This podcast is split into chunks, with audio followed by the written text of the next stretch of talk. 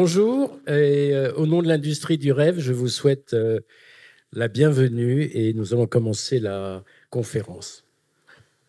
Merci, bonjour à tous. Merci d'être là avec nous pour ce retour d'expérience sur euh, The New Look. Donc, nous allons parler pendant une heure de, de, ce tournage de cette série ambitieuse avec bah, des gens qui l'ont fait. Pour ceux qui ne le savent pas, The New Look, c'est quoi? C'est une série de 10 épisodes qui sortira sur Apple TV le 14 février prochain, donc quelques jours à attendre, et qui retrace l'ascension de Christian Dior qui va détrôner Coco Chanel dans le Paris de l'après-guerre. Donc cette série, elle a été tournée exclusivement en France. Elle a aussi euh, fait ses VFX en France. C'est une série ambitieuse par son casting. Vous l'avez vu, un casting 5 euh, étoiles. On a Ben Mendelsohn, on a Juliette Binoche. vous les avez vus, on en a d'autres. Euh, c'est une série ambitieuse par la durée aussi de son tournage et sa préparation. On y reviendra. par son casting et aussi par la qualité de son équipe française qu'on a la chance d'avoir avec nous pour, pour une partie. Euh, donc merci d'être avec nous euh, ce matin. Euh, si je prends par la, gauche pour vous, nous avons Gilles Castera, qui était producteur exécutif pour Peninsula et qui a assuré la supervision de, toute la série.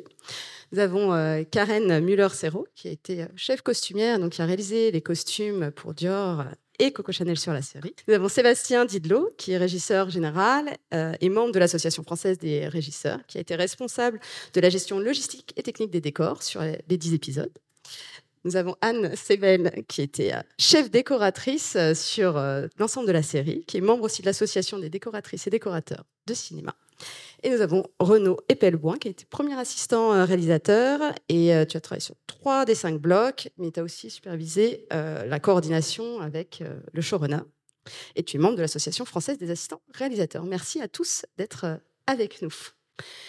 Alors, on l'a dit, la, série, elle s'est tournée entièrement en France. Euh, mais là, je me tourne vers Gilles. Est-ce que c'était et, l'histoire est française et ça se passe en France, mais pour autant, est-ce que c'était prévu à l'origine de venir tourner en France ou est-ce qu'il a fallu euh, convaincre Apple TV de, venir pour l'intégralité de la série? Est-ce que tu peux nous en dire plus?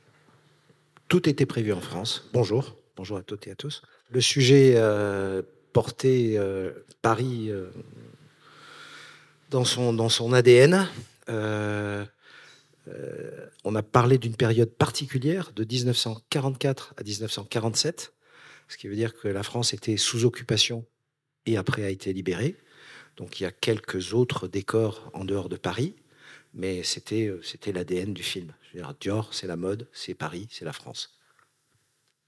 D'accord. Mais du coup, euh, tout de suite, c'était prévu de tourner l'intégralité ou euh? Alors non, vous voulez vraiment la, véritable histoire Très bien. La véritable histoire, c'est qu'on a reçu un producteur qui nous a dit bonjour, les studios Apple m'envoient pour venir voir ce qui se passe un peu à Paris, en sachant qu'on veut faire les studios à Budapest. dit formidable. Très bien. Donc je suis invité à faire deux, deux trois jours de repérage et je me promène avec euh, John Bernard que tout le monde doit connaître ici ou presque. Euh, un régisseur euh, qui s'appelait à l'époque Arnaud, euh, qui maintenant est directeur de production, mais qui a bien voulu préparer un petit panel de ce que Paris pouvait offrir, et un producteur qui s'appelait Mark Baker. Et on se promène dans Paris pendant deux, trois jours.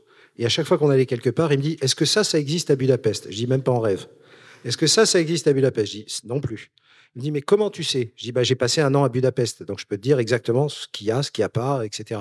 Mais là, ce que tu vois là, euh, Montmartre, euh, euh, les rues du 16e, le 8e, etc., tu ne trouveras jamais ça. Il y a une rue à Budapest, c'est Andrachy. Voilà, formidable, on la connaît. On y a tourné. eh bien, c'est tout. Il me dit, bon, bon, bon, bon, bon, bon, très bien. Donc je pars à Budapest. Je dis, ben, bon voyage. Au bout de trois jours, il me rappelle, il me dit, effectivement, c'est de la merde. Je dis, ben oui. Il me dit mais comment je fais? Parce que en fait euh, je fais du studio là-bas puis je dois faire des extérieurs à Paris. Donc euh, je dis bah écoute euh, c'est quoi l'histoire? Pourquoi vous tournez à Budapest? Il dit parce que on m'a demandé d'aller tourner à Budapest. Je dis mais c'est peut-être envisageable qu'on tourne à Paris? Il me dit bah on me dit qu'il n'y a pas de studio. Donc je vais voir John Bernard je lui dis dis-moi tu veux récupérer tout le film ou on fait juste quelques extérieurs là? Il me dit bah moi si on peut récupérer tout le film ouais. Très bien. Je dis bon je retourne voir Marc Baker. Je lui dis, OK, vous me donnez une semaine. Et dans une semaine, je vous dis si oui ou non, on peut faire quelque chose.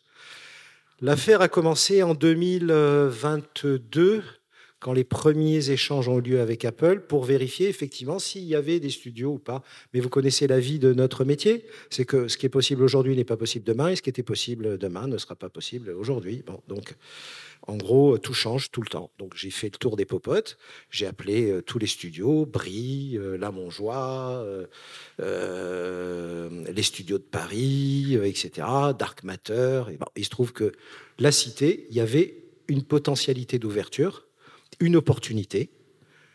J'ai sauté dessus. Je suis revenu vers eux. Je leur ai dit voilà, si dans 15 jours, vous mettez un déposit pour pouvoir bloquer les trois plateaux, on peut tourner en France et en studio. Et ça s'est fait. Et ça s'est fait. Et, euh, et aussi, j'imagine que quand on regarde euh, Budapest, qu'on a un producteur étranger, c'est qu'a priori, ce sera moins cher. Du coup, euh, est-ce qu'au final, ça, ça a joué? On a un beau crédit d'impôt pour les productions internationales en, France. La série aussi avait des VFX. Est-ce que ça, ça a joué dans la décision de localiser la série? Oui, les cartes ont été rebrassées grâce à vous, grâce au CNC, grâce au crédit d'impôt, grâce à beaucoup de mécanismes qui ne sont pas encore complètement à 100% connus dans le monde étranger et aux studios aux États-Unis. Ce qui veut dire qu'effectivement, des gens qui vont à Budapest, ils y vont pourquoi? Ils se disent Ah, Budapest, 30% euh, euh, de crédit d'impôt, c'est moins cher, les salaires, hop, c'est moins cher, on y va. Bon, après, est-ce que vous nous laissez au moins essayer de vous prouver qu'on peut arriver à quelque chose. On sera jamais, euh, on le sait très bien, on a des charges sociales à 62% ou 60%, ça, selon les productions. Donc c'est difficile de, se bagarrer euh, contre des gens qui en ont peut-être 10, 15 ou pas du tout, j'en sais rien. C'est difficile aussi de faire croire que. Alors, par contre, Budapest, pour connaître, puisque j'ai eu la joie avec Anne d'aller tourner un film là-bas qui était un film de Steven Spielberg qui s'appelait Munich donc de comprendre comment fonctionnait aussi euh, la ville et, les, arrondissements et les flux financiers, etc. Bah, au final, on a réussi à rester dans leur budget. On a fait ce film intégralement à Paris. Et surtout, quand on tourne une série qui s'écrit aussi en flux tendu, et si certains d'entre vous ont travaillé sur des séries, vous savez que les deux, trois premiers épisodes, quatre, allez, vont être écrits, puis après c'est... On va y revenir après euh, Donc au final, comment peut-on gérer le fait de devoir rentrer, sortir en studio en permanence avec des studios à Budapest et des extérieurs à Paris. du coup, on va, on va en reparler de ce, sujet. Mais alors, au final, du coup, c'est quel budget qui a été euh, dépensé en France et On était sur un volant de 70 millions d'euros pour la France. Et combien de techniciens ont travaillé sur euh, En moyenne, 450 par semaine. Ok. Sur 35 semaines de tournage et 50 incluant préparation et rap. Et euh, bah, pour comprendre, vous, voyez l'ampleur de cette série. Je vais demander à chacun d'entre vous un peu euh, rapidement, avant qu'on rentre euh, dans chacun de, de, vos départements, combien de personnes ça a concerné pour chacun d'entre vous? Donc Karen, c'est combien de personnes l'équipe costume? Pour combien de costumes créés? Pour un petit teasing. on avait à peu près 50 personnes au costume euh, et des fois on montait jusqu'à 70. Euh, on, était, on avait un atelier volant avec nous tout le temps. On avait une équipe euh, patine, on avait l'équipe figuration, on, on, avait les bailleurs, on avait plusieurs personnes dans plusieurs départements là-dedans et on avait un deuxième atelier chez Caraco qui fabriquait les robes pour, euh, pour les défilés. Alors, on était, oui, euh, nombreux à tourner et euh, sur longtemps. Et toi, Sébastien, de ton côté, la régie, c'était pas un régisseur, c'était trois régisseurs en fait. effectivement, on était, on était, on fonctionnait à, l'anglo-saxonne, c'est-à-dire qu'il y avait la, régie, la régie des décors, la régie du plateau, tout ce qui va autour, et la régie des transports.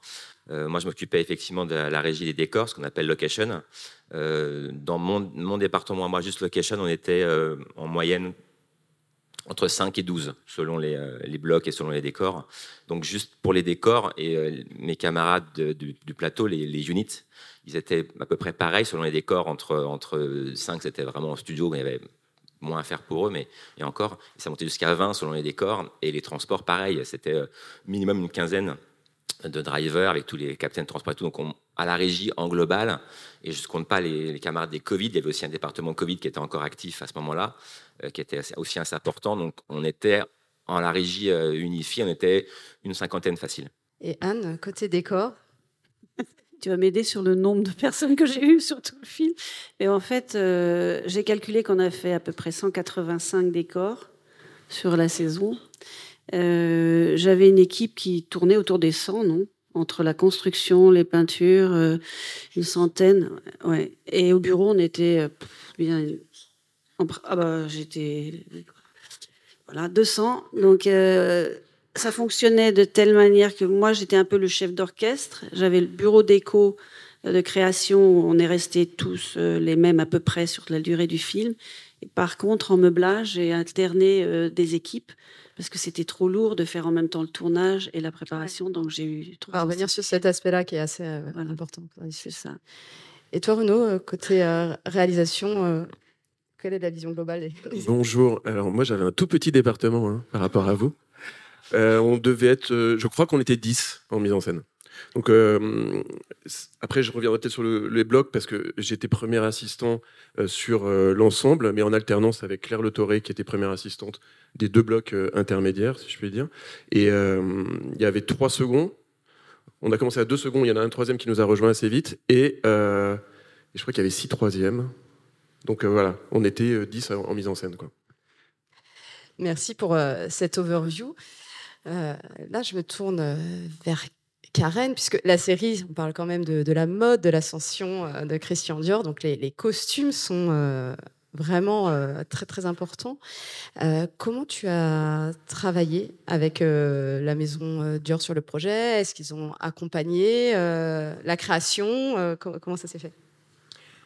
Euh, oui, on a, eu des très bonnes relations avec euh, la maison Dior qui nous a ouvert leurs portes pour euh, rentrer dans les archives où on est allé pour, pour, le défilé de, 50, de, de, de 42 et il n'y avait pas de robe à voir, il n'y en, a pas sur celle qu'on a choisie. On a juste, on a vu des tout petits morceaux de, de tissu qu'on a pu approcher vraiment avec nos gants blancs et tous les dessins de, Dior de l'époque, plus les, tout ce qui était presse de l'époque. Et on avait, avec ça, on a travaillé avec l'atelier Caraco pour reconstruire les robes et on a eu Dior avec nous sur toute le long. Chaque fois qu'on avait un essayage, ils ont venu voir et avec eux, on a on regardait les, dessins et les photos de l'époque et on montait ou on changeait euh, un auteur d'un taille, de, un auteur de robe, une couture, euh, selon euh, ce, qu'on trouvait. Mais c'était vraiment un peu un travail avec eux. On a aussi avec eux, moi j'ai choisi, sur les défilés, à l'époque il y avait 90 robes. Alors bien sûr, pour le besoin de, de, de ce tournage, on avait besoin que de, 10 à 12 hein, pour chaque défilé, qui fait que il fallait, c'est moi qui choisi, a choisi les tels qu'on voulait utiliser selon les couleurs et les formes pour que ça rendait quelque chose euh, euh, visuellement bien. Mais bon, on a soumis à Dior qui a, qui a bon, il y avait une ou deux qui préféraient d'autres. On a travaillé ensemble pour que voilà, on sera tous euh, tous contents. Mais c'était vraiment, c'était plus avec, euh, avec les défilés qu'avec le, le reste. Voilà. Et, et pour qu'on comprenne bien, du coup, est-ce que c'est des répliques des, des, robes exactes ou est-ce que c'est des inspirations? Oh non, là, pour moi, c'était vraiment important que ça soit les répliques. Là, on répliquait vraiment ces défilés. Alors, c'est aussi proche qu'on pouvait être de les robes de l'époque, fait à la façon de l'autre couture. Hein. on a cousu toutes les petites perles euh, qui pendaient, tout, tout, tout était euh, fait identique. On a teint les tissus pour avoir les mêmes couleurs. On a choisi des tissus assez proches. Euh, Dior nous en a fait fabriquer un des tissus, l'imprimé léopard, et nous, on a fait fabriquer nos deux autres tissus pour, pour pouvoir être vraiment exact. Et, du coup, c'est combien de, costumes pour les, défilés qui ont été créés? C'était à peu près, on a fabriqué à peu euh, c'était entre 10 et 11. Ils sont où ces costumes euh, aujourd'hui euh? Il y a un parti aujourd'hui qui sont chez Dior, qui vont les exposer la semaine prochaine chez eux. Et la reste attend pour qui sont gardés précieusement. J'espère. Normalement, oui. Ouais, je dis, on les a vus. Oui, oui. Et Donc euh, l'autre euh, grande créatrice, c'est Coco euh, Chanel. comment ça s'est passé sur la reconstitution de, décors, de, enfin de décors, de, costumes de, Chanel Coco, on n'a pas, j'ai pas senti le besoin de travailler avec la maison Chanel, étant que on travaillait à une époque où elle, sa maison était fermée. Et il y a très peu de documentation, des photos d'elle pendant cette période-là. Alors, c'était plus toute par inspiration de, ce qu'elle était avant, ce qu'elle a fait après, et de faire cette espèce d'inspiration de ça, en marquant la fait que elle et Dior avaient les idées très, très différentes de comment la femme devrait être habillée. Euh, les costumes de Dior, ils ont avec une structure un corseté très fort et Chanel était pour une libération de la femme un peu. Alors j'ai vu aussi accentuer dans ses costumes ce côté euh, plus confortable. Voilà. Et au-delà de ça, après, il y a tous les costumes euh, de l'époque, du euh, day-to-day, de ce que vont porter les, personnages. Et là, c'est combien de, costumes qui ont été... Euh en fait, on a perdu compte. On ne sait plus on combien on a fabriqué du tout. On, ça sortait. On fabriquait, il fallait choisir les tissus les, les, boutons, les, euh, euh, c'était non-stop, non-stop, non-stop. Et à la fin, on ne savait plus vraiment combien on avait fabriqué, mais on a fait beaucoup. Oui. tu, l'as dit, le, mot euh, non-stop, donc je vais me tourner vers Renaud pour qu'on comprenne un petit peu comment vous, avez travaillé sur la série. On, l'a mentionné, la série s'est tournée en, en bloc. Est-ce que tu peux expliquer ce que ça veut dire pour les gens qui, ne sauraient pas? Alors le principe, c'était que euh, il y avait 10 épisodes et on a tourné par session euh, d'environ combien on disait euh, Sébastien 25 jours? 30 jours, entre 25 et 30 jours, des blocs de deux épisodes, deux par deux. Donc, moi, je suis arrivé en préparation environ trois mois avant pour préparer une première session de tournage, donc de 25-30 jours, qui représentait les épisodes 1 et 2. Au moment où je rentrais en tournage, une autre assistante rentrer en préparation euh, avec son, second pour préparer le bloc suivant, les épisodes 3 et 4. Et moi, le lendemain de mon dernier jour de tournage, j'étais en préparation du bloc euh, suivant, donc des épisodes 5 euh, et 6. Et ainsi de suite jusqu'à la suite. Ce qui fait que pour, pour certains d'entre nous qui n'ont pas pu quitter le, tournage du tout, pendant toute cette période, ça a représenté dans les 150 jours de tournage, 155 jours de tournage. et encore, il y a ceux qui étaient en tournage en permanence. Là, je pense aux, assistants cam, machinaux, électro, qui, eux, ont vraiment fait 150 jours de tournage sur un rythme intense, non-stop. voilà le principe des blocs. Euh, et, donc, euh, toi, tu as aussi travaillé sur euh, un peu la supervision globale avec le showrunner. On a eu plusieurs réalisateurs qui se sont succédés. Il y en a eu quatre sur cinq blocs. On a eu des Français, on a eu des Américains. Est-ce que vous avez perçu une différence de travail ou d'approche? On a Julia Ducournau qui est Palme d'Or, enfin voilà, d'autres qui sont plus peut-être habitués à l'audiovisuel. Donc, est-ce qu'il y a une différence d'approche et comment on fait pour euh, garantir la cohérence et l'esthétique euh, d'une série euh, tout en ayant des, réalisateurs différents? Alors, la première réponse, c'est qu'il y a quand même un showrunner, Adam, donc créateur de la série, qui réalise le premier bloc. donc, il, il, donne le là. Moi, en tant que premier assistant, je suis là aussi pour c'est-à-dire lancer le mouvement de l'ensemble, y compris dans notre logistique, euh, notre technique de repérage, comment on allait euh, travailler ensemble et coordonner tout ça pour l'ensemble de la série, pas seulement pour le premier bloc ou mes blocs, avec, euh, avec tous nos camarades ici présents, y compris dans la salle, parce qu'il y en a quelques-uns. et Adam, lui, ne serait-ce qu'en réalisant les premiers blocs, donne déjà le là.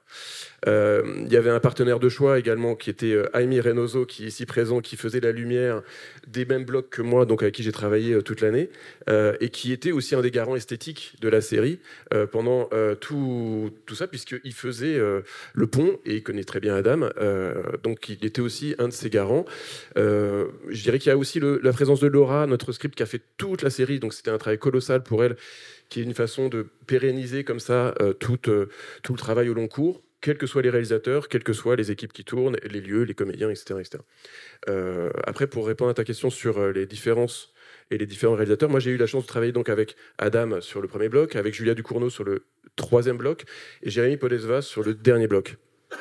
Alors oui, à la fois, il y a des différences, ne serait-ce que des différences de caractère, d'individus, évidemment de méthodes un peu, effectivement, il y a Julia qui, au milieu de, ces autres personnes, est plus dans notre veine euh, auteur, autrice, euh, que, que, que, seulement exécutante, entre guillemets, comme peut-être le sont un peu plus les anglo-saxons, mais ce qui n'empêche en rien que Jérémy avait toute sa personnalité aussi dans ce qu'il proposait. Euh, et, et, au final, non, moi je ne crois pas qu'il y ait de, de méthodes aussi différentes qu'il y a de personnes qui ont leurs petites astuces et auxquelles on s'adapte.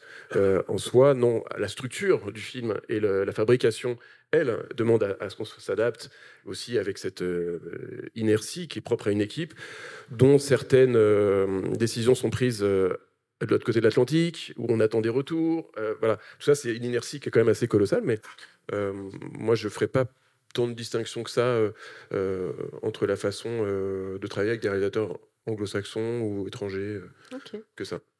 Alors, bah, tu as mentionné le mot d'adaptabilité et il me semble, les blocs, vous prépariez deux blocs, enfin un bloc avec deux épisodes avant d'attendre les suivants. comment ça s'est passé, le travail avec l'équipe, des showrunners, des scénaristes et la livraison des scénarios qui me semble d'arriver un petit peu la last minute parfois? Alors, ils sont arrivés last minute, mais sur les derniers épisodes, en fait, pour qui travaille en série, personne ne sera surpris, même en France que sur euh, une série, euh, les épisodes, les derniers épisodes, tu les as en retard. Tu les as même très tard quand tu les as euh, sortis de la mini-série. De toute façon, c'est le cas partout. Et donc là, on n'a pas dérogé la règle. La difficulté, c'est que le retard s'est accumulé de bloc en bloc. Au début, ça allait, on était dans les temps, et puis un peu moins, puis un peu moins. C'est vrai que les derniers, je crois qu'on les a eus autour de trois semaines avant le début de tournage ce qui est pas beaucoup. Et surtout, ce qu'il y a, c'est qu'on est en film d'époque, on est en film en costume et tout ça. Euh, on peut pas improviser aussi rapidement qu'on l'aurait fait sur autre chose. Donc ça, c'était lourd. En même temps, on avait quand même une récurrence de décors en studio. Euh, qui faisait qu'on avait un, socle sur lequel s'appuyer, euh, y compris euh, avec certains décors extérieurs. maintenant, ouais, c'est comme sur toutes les séries, c'est trop tard. Quoi. On a toujours... Par contre, on a eu l'avantage d'avoir un scénariste, Jason, Jason Reb, qui, est, qui était présent tout le temps. Euh, et là, il y avait pour moi, en tout cas à mon poste, une vraie différence de travail avec euh, les productions françaises. C'est-à-dire que euh, j'étais dans un échange permanent avec lui, avec Adam, sur le contenu même du scénario.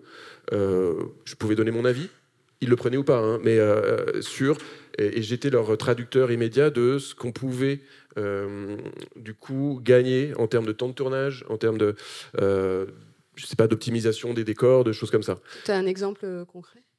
Simplement de, coupe à faire dans le scénario parce que ça rentre pas dans le plan de travail. Et donc, à un moment donné, j'ai un long échange avec, euh, Jason et avec euh, euh, Marc, le producteur exécutif aussi, sur moi, je vous traduis que si on coupe ça, ça et ça, on gagne deux jours de tournage. Et, et après, ils prennent, ils prennent, ils prennent pas, mais c'est très concret. Ce travail-là, en tant qu'assistant, il est rare qu'une production me le soumette en France. Éventuellement, avec un réalisateur avec qui je m'entends bien, ça peut avoir lieu, mais euh, en général, ce sont des allers-retours entre une réécriture, une traduction en plan de travail, et ça ne rentre toujours pas, ça repart en réécriture, et ainsi de suite.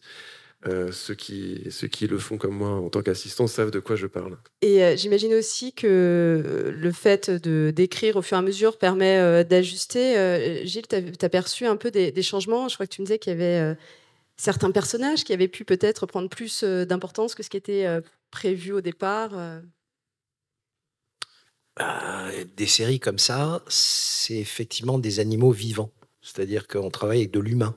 C'est-à-dire qu'il y a des personnages qui se révèlent, qui ont un arc et une trajectoire dans la, Bible, dans, la, série, et qui petit à petit amènent euh, une autre vision, un autre euh, regard, et que bien sûr, euh, on est habitué quand on fait des films étrangers à terminer notre travail avec un scénario qui est arc-en-ciel.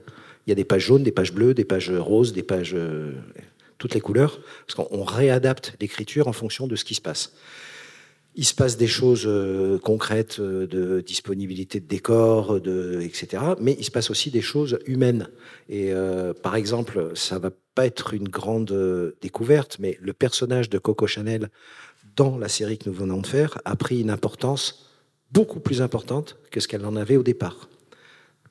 Vive la France, vive Juliette Binoche. Parce qu'elle a euh, compris qu'il y avait euh, une euh, offre qui lui était faite d'incarner ce personnage et elle s'est bagarrée et petit à petit, elle a amené les choses vers un monde que peut-être le showrunner n'avait pas voulu trop développer. Et donc, elle est devenue d'une unanimité. Il y, a quelque chose qui s'est passé, très clairement. Et donc, Adam aurait été euh, idiot de passer à côté et de dire Mais est-ce que j'ai pas quelque chose à tirer euh, de ça? Et Renaud avait noté aussi dans une pré-réunion qu'on a faite qu'en fait, le personnage, l'ami de, Dior, euh, a aussi pris euh, beaucoup de, de, de, poids dans la série, c'est-à-dire que c'était son confident, c'était son, son, son, la personne à qui il pouvait se confier euh, et raconter des choses, etc. Donc en fait, on a toujours besoin d'un regard un peu décalé par rapport aux personnages principaux pour arriver à, à donner le sel d'une histoire. Donc oui, l'écriture a toujours un impact surtout enfin, on commence et puis on s'aperçoit que les personnages ont une vie, etc.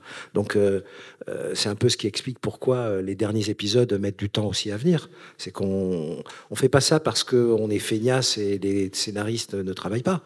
On fait ça aussi parce qu'on essaye de trouver quel est le meilleur équilibre au niveau narratif. Le but étant de faire le meilleur film possible. Donc voilà, ce qui explique ce pourquoi du comment. Merci. Maintenant, je vais tourner vers Anne, au sujet des, décors, tu as mentionné 185, c'est ça tu... Oui, oui. ça fait presque un, un, par jour pratiquement. Puis 185 décors, ça fait un à deux par jour. Quoi. Et euh... comptant des décors qui étaient euh, en studio, donc ça fait plus que ça. Oui, ben justement, ma, première question, ça va être sur euh, les décors euh, en studio. Donc, il y a eu décors en studio et décors naturels. Donc, les décors en studio, c'est ceux qui vont être récurrents. mais comment on fait pour anticiper les décors qui seront récurrents quand on n'a pas toute, toute la série? Est-ce que c'était facile? Quels ont été les décors? Est-ce qu'il y a eu un petit peu des, surprises? Oui, des surprises, il y en a eu, oui. Ben, au tout départ de, de la série, on a décidé, la production surtout, c'était une question aussi de finances, de privilégier certains décors en studio, ceux dans lesquels on allait revenir souvent. Donc on avait prévu euh, chez, chez Dior, chez lui, euh, la, suite du Ritz, parce qu'il y avait Coco dans la suite du Ritz. On a prévu euh, au tout départ, il y avait aussi bah, l'atelier de Lelon, où travaillait Dior au début. Par la suite, moi, connaissant le nom du le, titre du film, qui s'appelle The New Look, et en fait c'était un défilé qui s'est fait euh, avenue Montaigne et on m'a pas dit au départ euh, mais tu peux reconstruire euh, la maison Dior parce qu'elle va arriver. Et en fait au fil au fil du, temps j'ai vu arriver les choses. J'ai dessiné tout le décor avec l'escalier et tous les salons. On l'a chiffré avec avec Gilles. Et après le, le, travail a été de leur faire comprendre qu'à un moment donné j'aurais pu le temps de le construire s'ils le voulaient. On a fait l'exercice d'aller chez Dior, d'aller voir si on pouvait tourner chez eux, ce qui est totalement impossible parce que l'escalier d'abord il a été repeint, il y a, des, bureaux tout autour, enfin c'est impossible et on peut tourner une demi-journée le mardi si possible dehors et sans, fermer la boutique. Donc c'était un peu euh, très compliqué. Donc et c'est grâce à Jason euh, le fameux écrivain qui a poussé euh, en disant mais est-ce qu'on construit, est-ce qu'il construit? Et, et, la limite arrivait et on a finalement décidé de construire, trouver un peu les fonds à droite à gauche, ça c'était on avait une base hein, déjà, quand même. On avait euh, déjà euh, chez Dior, il y avait déjà euh, au moins le rez-de-chaussée qui était pris. Par contre, ce qu'on a fait, c'est qu'on a construit deux étages et demi, quoi. Oui, oui, c'est ça. C'est-à-dire, on a rajouté un petit. surtout sur un décor à 500 000, on a rajouté un million, quoi. Pour des décorateurs, construire l'escalier de Dior d'une traite comme ça, avec 130 personnes dessus, c'était, c'est quand même un challenge d'architecte. Oui, c'était au plus. Ah, pas du tout, non, on faisait plus que ça. Plus que ça, plus 12 mètres. Donc c'est, de l'architecture. Deux étages et demi. Et, là, quand on revient vers Apple et on leur dit, en fait, il faut vraiment construire l'escalier et ça coûte un million, euh, c'est facile, c'est genre, ok, allez L'argent. C'est de la mécanique. Euh, c'est chaque, chaque bloc de deux épisodes euh, a son petit budget avec des enveloppes prévisionnelles et on économise d'un côté, on dépense plus de l'autre. C'est des vases communicants. Donc, quand on découvre que effectivement tout le monde s'est mis d'accord pour qu'on termine la série, non pas par le défilé, le premier défilé Dior qui a eu lieu donc le février 1947, et qu'on va pas voir le résultat, mais que cette chose-là a apporté euh, le new look euh, donné par Carmel Snow, qui a, baptisé euh, Monsieur Dior is the new look. Voilà. Euh, on s'est dit, mais c'est la plus-value du film, quoi. C'est la cerise sur le gâteau, là. Donc on ne peut pas ne pas faire quelque chose qui réellement enfonce le clou et que, boum, on, envoie une image forte de, de, de, mannequins en train de défiler dans la maison. Dior est le seul couturier qui faisait ses défilés chez lui dans une maison, c'est comme s'il faisait à la maison. Si vous regardez les images d'archives, euh, vous avez euh, plein de gens qui traînent, hein, Marlène Dietrich, euh, toutes les grandes actrices, etc. Tout le monde est assis un peu partout, ça fume partout, c'est blindé partout. C'est comme si on faisait le défilé au milieu, là. Donc c'est exceptionnel. C'est un, un, phénomène assez étrange qui, n'a jamais été fait ailleurs que chez Dior. Ça, c'est la première chose. concernant maintenant la décision de le faire, euh, eh bien, oui, Anne, euh, elle avait des contraintes, euh, mais il y avait quand même 100 et quelques personnes à la construction qui étaient comme un arc tendu, à dire on fait, on fait pas, on fait, on fait pas. Bon, on a vite désamorcé le truc en disant il faut le faire. Voilà, il faut le faire parce que euh, on va en avoir euh, réellement besoin. Et pour vous, c'est une, plus-value euh, phénoménale. Donc ça fait. Après, c'est devenu une évidence, quoi. Voilà, c'est assez marrant. Après, Dior était fasciné parce que c'était exactement d'un truc qui était un peu dans un coin, c'est devenu le clou du, du film. Et pour nous, c'était extrêmement intéressant parce que c'est techniquement, c'était compliqué et, j'ai une équipe euh, vraiment formidable qui a adoré faire ce, décor. Donc il y avait une, espèce de joie. et, vous, avez deux choses dans cette série qui sont très importantes. Renault a ouvert le bal dessus, c'est que euh, il y a eu une conférence de presse qui s'est déroulée à la Sorbonne que vous trouvez sur YouTube avec Monsieur Dior, qui est interviewé. Où on lui demande comment ça s'est passé votre histoire. C'est un fait réel et on a démarré la série le 2 mai par cette scène, par ces scènes, puisqu'on a tourné trois jours, deux jours à Sorbonne. Et on termine la, série par le défilé qui a eu lieu en 47.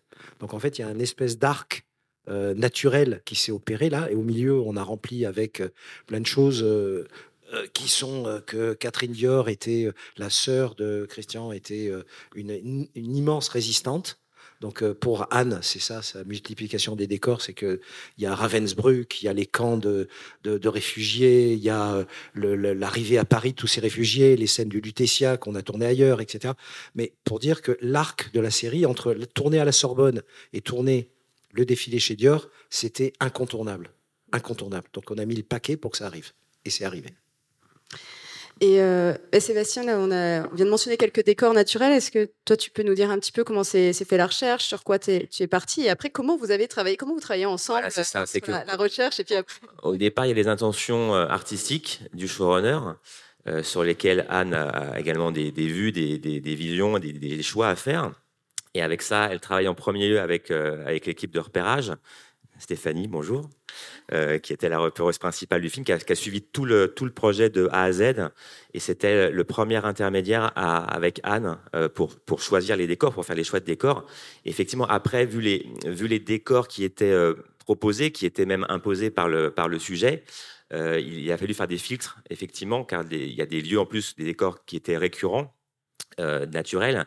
Et effectivement, ce sont des lieux qui ont une vie propre et qui n'attendent pas après euh, les tournages pour faire euh, leur vie. Et donc, c'était compliqué parfois de se dire Ah, on va retourner dans ce lieu trois ou quatre mois après. Euh, et donc, c'est aussi pour ça que parfois, il y a des, lieux qui, étaient très intéressants pour Anne, pour la série, et qui finalement, après filtre de la production, je vais dire, en passant par, moi, effectivement, on n'a pas pu aller, on n'est pas allé, en fait, parce que c'était trop. On trop imposant en fait. Il y a aussi des décors qui étaient formidablement pour le, projet était formidablement. Euh, c'est cela qu'il fallait. C'est les décors qu'il fallait. Anne, deux fois, on n'était pas content d'après moi, mais c'est normal. Et on trouvait des solutions, mais ces décors ne, pouvaient pas accueillir l'envergure, la, structure du projet. On parle de 400 techniciens. Alors, il y en avait effectivement 200 à la déco qui n'étaient pas forcément sur le plateau, mais le plateau, c'était tous les jours minimum 150-200 personnes. Et il y a des lieux qui physiquement ne pouvaient pas accueillir ces décors. Donc c'est là où ça a été compliqué, c'était une fois que Stéphanie a fait, et son équipe a fait tous les, repérages, que Anne a validé les décors et qu'il y avait des filtres à faire aussi avec Renault, il y a des choses qu'on s'imaginait pouvoir faire qui après ne pas pu se faire parce qu'il y a aussi des, euh, autorisations à avoir, des lieux à, convaincre notre venue. Euh, et ça, ça a été compliqué, mais c'est aussi l'intérêt de la chose, c'est de pouvoir aller dans des lieux qu'on ne peut pas aller voir par ailleurs. mais effectivement, il y a une vraie coopération avec le repérage, Stéphanie et son équipe, avec Anne évidemment, avant de pouvoir présenter avec Renault aux showrunners et aux producteurs américains, Marc, des décors viables. On sait qu'on va pouvoir tourner, on va pouvoir travailler les décors, et travailler moins en préparation pour pouvoir les donner à la décoration et, à la mise en scène. Parler d'adaptation, pour moi, c'est de l'adaptation parce qu'entre le plan de travail, les décors où on pouvait pas stationner et ce que je voulais, c'était toujours assez compliqué. On a, on a vraiment bataillé pour, pour trouver des choses qui conviennent à tout le monde. Il y a des décors en particulier euh, naturels, j'entends, qui, qui t'ont spécialement inspiré ou qui ont. Euh, bah, en fait, on, le, le, décor de l'extérieur de chez Dior, c'était un des. parce que j'aimais beaucoup le, l'extérieur lui-même et puis la cour, et ça correspondait bien à ce qu'on avait créé en studio. Après, c'était un quartier un peu compliqué et on n'arrivait pas à trouver les, les, gens dans les boutiques pour essayer de refaire les boutiques, puisqu'elles ont, en particulier la boulangerie. Je crois que Stéphanie, elle a été jusqu'au cadastre pour trouver le, le propriétaire, pour pouvoir l'appeler, pour pouvoir lui demander si on pouvait toucher à sa façade. Enfin, c'est des choses qu'on ne voit pas comme ça, mais il y a tout un travail derrière. C'est vrai que quand on est dans une rue, celle dont tu parles, on était dans la rue de Grenelle, mm. c'est pas une rue anodine dans Paris. Il y a beaucoup de commerces, beaucoup de riverains, beaucoup de, plein de choses, de, bus qui passent. Donc c'est un très gros travail d'anticipation, de, de, préparation, d'aller voir les gens, et ça prend beaucoup de temps. Ça, c'est des choses qui prennent du temps. On est resté dans cette rue deux jours, euh, deux jours avec euh, une dizaine de, façades, de décors à, recréer, euh, des, des, centaines de riverains à prévenir des, bus à dévier et ça prend du temps. Ça prend du temps à faire accepter aussi euh, à la mairie de Paris parce que c'est pas anodin de bloquer deux jours la rue de Grenelle hein, euh, et, pas l'été en plus. On était au mois de mai. Euh, parfois on joue aussi avec les ponts, ça peut arriver, mais ce sont des décors. je cite celui-là parce que c'était assez important, mais on a fait d'autres endroits dans Paris, pareil, qui étaient assez, assez imposants à mettre en place au niveau de la décoration parce qu'effectivement on parle d'un film d'époque. Donc, euh, à Paris actuellement, trouver des lieux vides euh, de toute pollution euh, moderne, ça n'existe plus. Donc, effectivement, il y a beaucoup de travail. et après, on pourra plus tard aussi parler, on parle de la décoration, mais effectivement, on parle de pollution visuelle, plus tard des, effets spéciaux numériques. Yann, tu es par ici. Justement, euh, il y a eu donc un superviseur VFX. Euh, alors, quel est le, rôle du superviseur? Je ne sais pas si tu peux nous répondre. Et après, ce qui m'intéresse, c'est de voir chacun d'entre vous, les départements. Alors, Yann, il est arrivé et il disait attention. Euh, bah, Yann, si tu veux, je ne sais pas si on peut passer un micro, intervenir pour nous expliquer c'est quoi ton rôle. Et après, ce qui m'intéresse, c'est chacun d'entre vous, comment vous avez travaillé, si ça a été le cas, avec le superviseur VFX pour la suite. Surtout travailler avec moi. Je tiens déjà à saluer la, qualité de l'équipe euh, avec laquelle on a travaillé parce que c'est ce qui est le plus important. Est-ce que euh, la coopération, ça a été, je crois, la chose la plus, euh, la, clé de notre travail, c'est qu'on a toujours échangé. Autant Sébastien pouvait me dire ah ben, attention ce décor, que Anne allait me dire voilà là je vais avoir un problème, il va falloir que tu m'aides, ou ou non c'est pas pour toi. Et, et tout s'est fait, tout s'est fait très sereinement euh, de façon, je veux dire, pragmatique. Le travail avec Gilles, c'était pareil. C'était, il me disait combien ça va coûter pour le faire. Puis c'était toujours trop cher, mais euh, des fois, des fois, il n'y a, a, pas moyen d'éviter ça, et, c'est comme ça qu'on va faire. Mais tout s'est toujours fait dans une espèce de pragmatisme vers la narration. Ça a toujours été, je trouve, notre, notre, euh, ce qu'on avait tous à cœur, c'était de garder la narration. Donc moi, après, mon travail de sur les effets visuels, ben c'est un petit peu un travail de schizophrène, c'est de comprendre que euh, m'approprier presque la psychologie du show, euh, du, euh, du chef-op, du, showrunner, et, et, de penser comme eux, et, me dire, bon, ben voilà, ça c'est ça qu'ils veulent raconter comme histoire, il faut faire ça. donc c'est pas c'est un, un, peu un rôle où il faut être un peu humble, hein, il faut rentrer dans les dans les, dans les marques, mais comme, comme nous tous, finalement, c'est ce qu'on fait, hein, c'est qu'on s'approprie le, euh, la psychologie du, projet. Et en fait, moi, je coopère avec tout le monde. Euh, je... Karen décide finalement de la couleur de mon fond vert, s'il y a un fond vert. Si, elle me dit mes costumes sont bleus, je fais bon, bah, ça va être vert. Et en vrai, c'est Karine qui choisit la, couleur du fond. Donc euh, tout s'est passé vraiment de façon très harmonieuse. moi, j'ai trouvé ça génial. C'était vraiment super agréable. je voudrais juste dire aussi en termes d'équipe que les effets, ça représente 250 personnes aussi. Euh, donc ça s'additionne. Euh, à la masse de personnes qui ont travaillé grâce au crédit d'impôt. Au-delà de, ça, Yann, il y a quand même aussi une collaboration qui est essentielle, créative.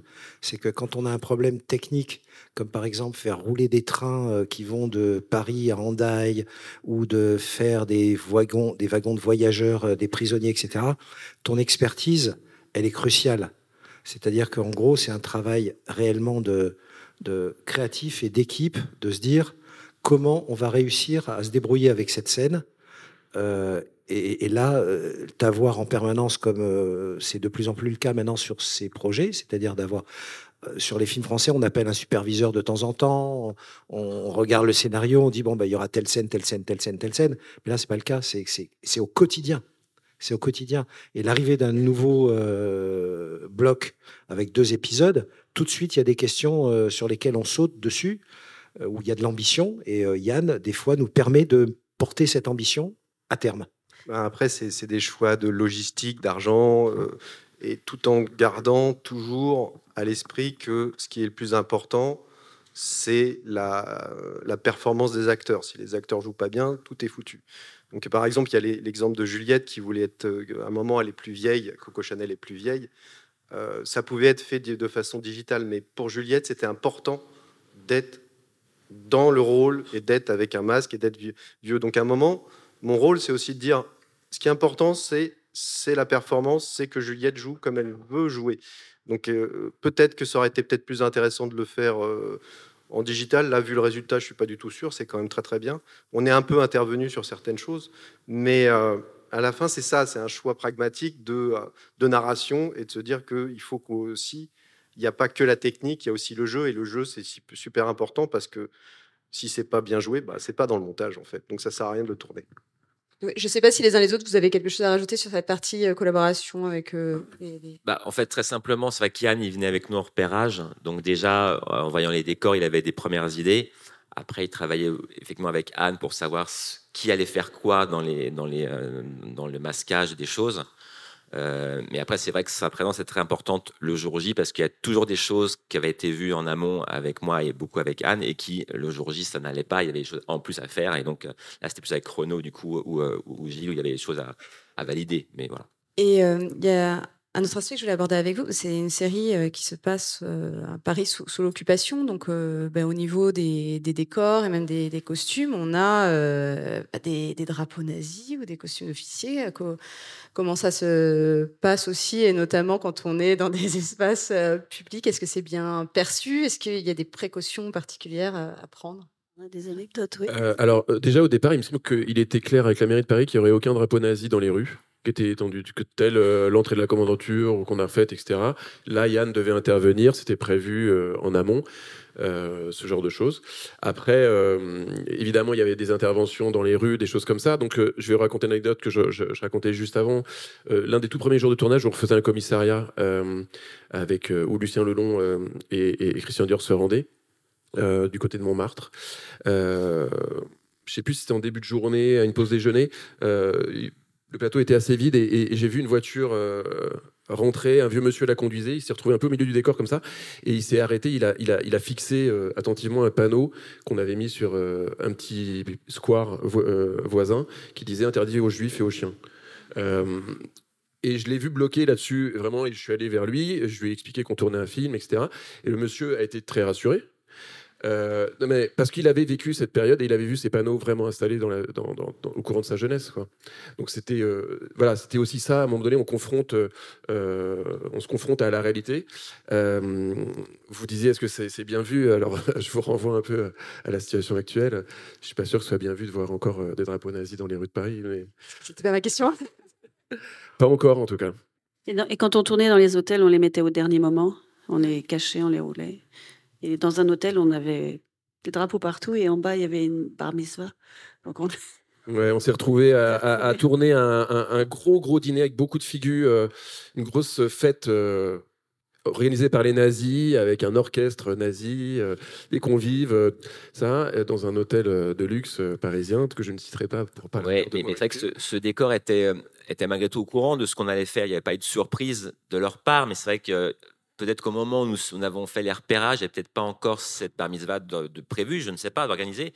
Et euh, c'est vrai que deux jours avant, la personne responsable qui est en contact depuis des mois m'appelle je sens qu'il y a une gêne et j'arrive pas à trouver quoi. Et au moment, je, euh, fais qu'est-ce qu'il y a? Qu'est-ce qui se passe quoi? Ben, Elle me dit voilà, il se passe ça. Est-ce que le drapeau qui est là, on va vraiment. Bah oui, on va vraiment le voir. Il n'est pas à l'entrée de l'hôtel, il est à l'intérieur, mais malgré tout, on va le voir. Donc on, a trouvé une solution pour que ça se voit moins et pour effectivement le, le mettre, le poser qu'au moment opportun du tournage. Mais euh, oui, on s'est surtout enfermé. Euh, Thibaut et son équipe nous ont borgnolé, euh, fait un sas d'entrée pour éviter qu'on voit quoi que ce soit du tournage depuis les autres parties communes et nous isoler à la vue de, des gens qui participaient à la permise au rez-de-chaussée. Nous, on était en train de faire un bal d'Asie à l'étage au-dessus.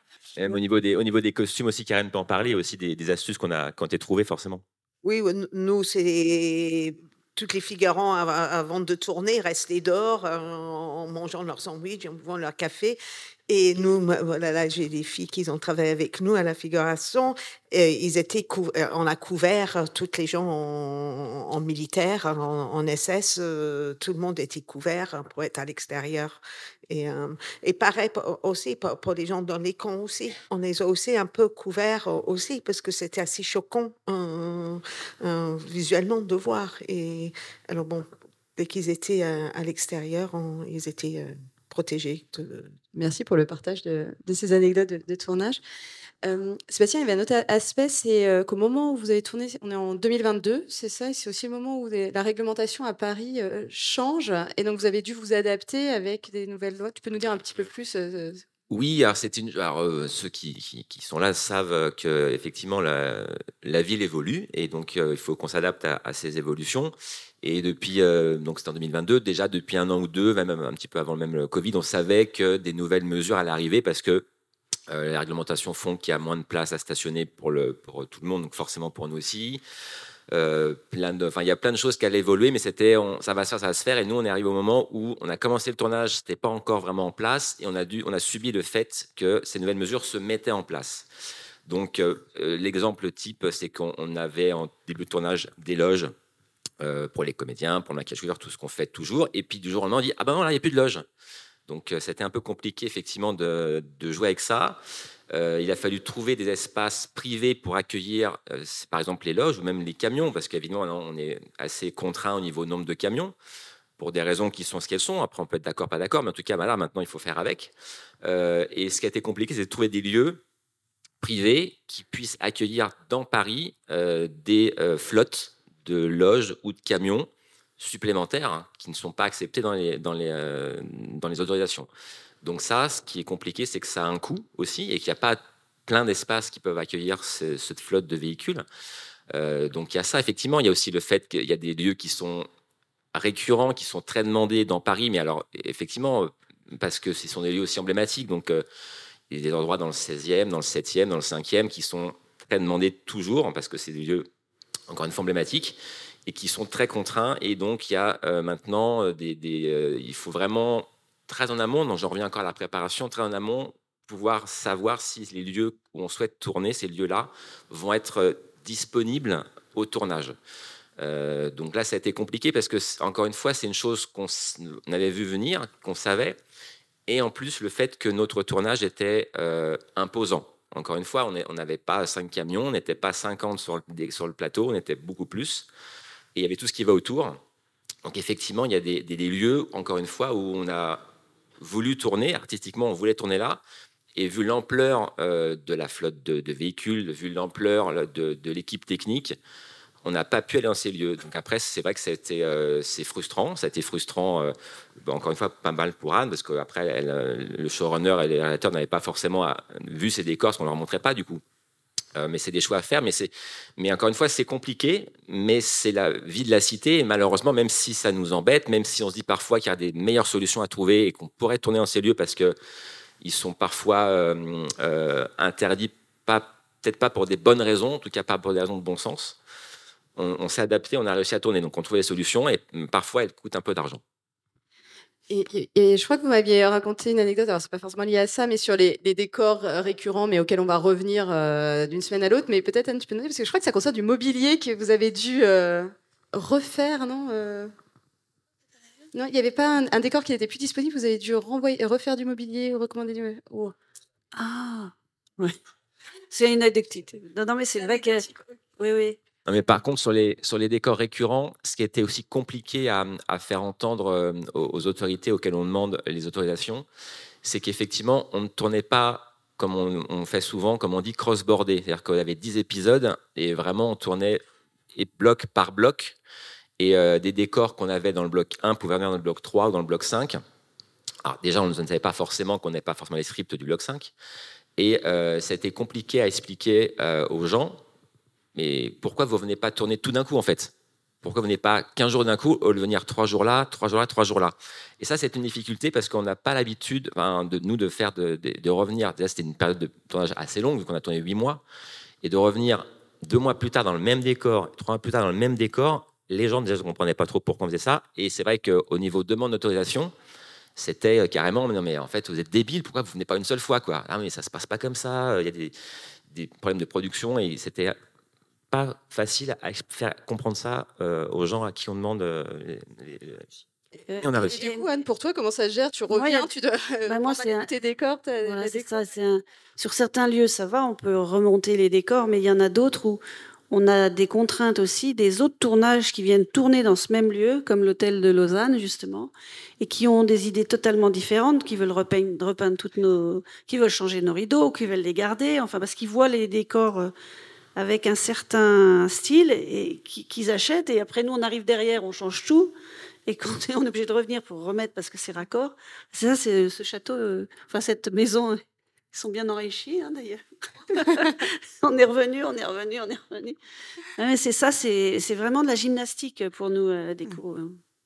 Et quelquefois, il arrive qu'on un lieu qu'on perd, on doit le on doit le recréer, donc. euh, Peut-être juste préciser que cette histoire de, de on crossboard que deux épisodes à la fois et qu'on avance par bloc est liée aussi à des présences de réalisateurs ou réalisatrices.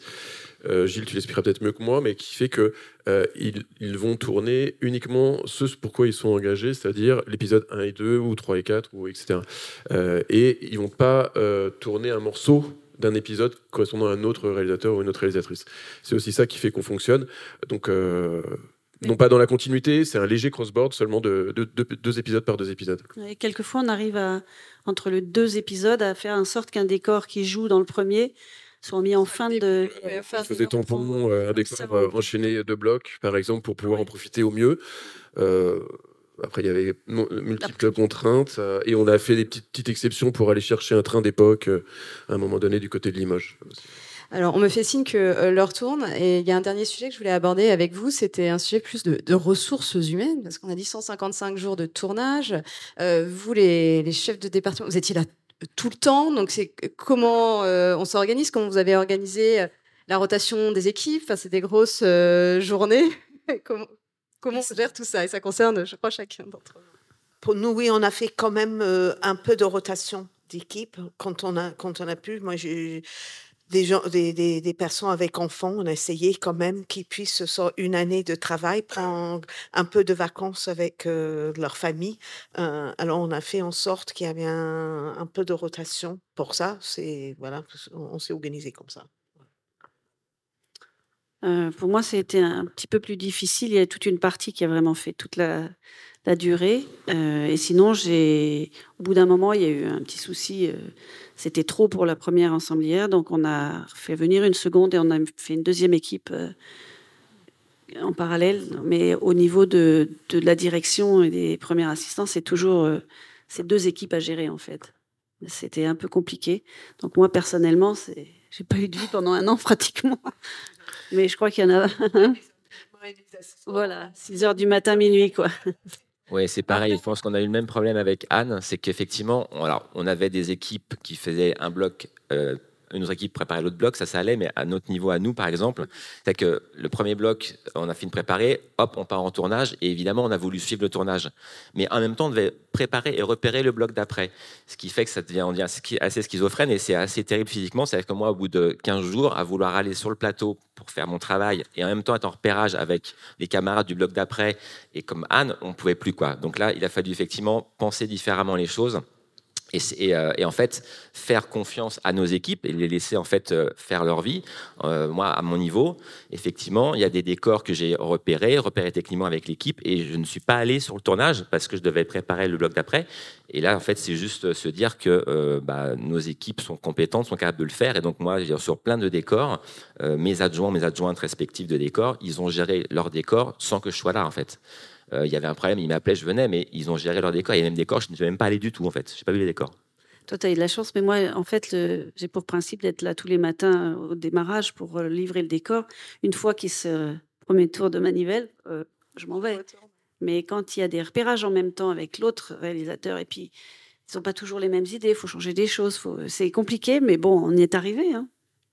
Oui, ça, ça, impliquait aussi, par exemple, de choisir des jours de repérage technique qui ne mettaient pas en péril le tournage principal pour que les chefs de poste qui s'absentaient du plateau, même s'ils étaient euh, brillamment remplacés, enfin secondés, euh, ils pouvaient, mais il fallait choisir ça judicieusement de façon à ce qu'on on, on, ne nuise pas euh, à, l'équipe en cours de tournage pendant qu'on préparait et qu'on était en repérage technique.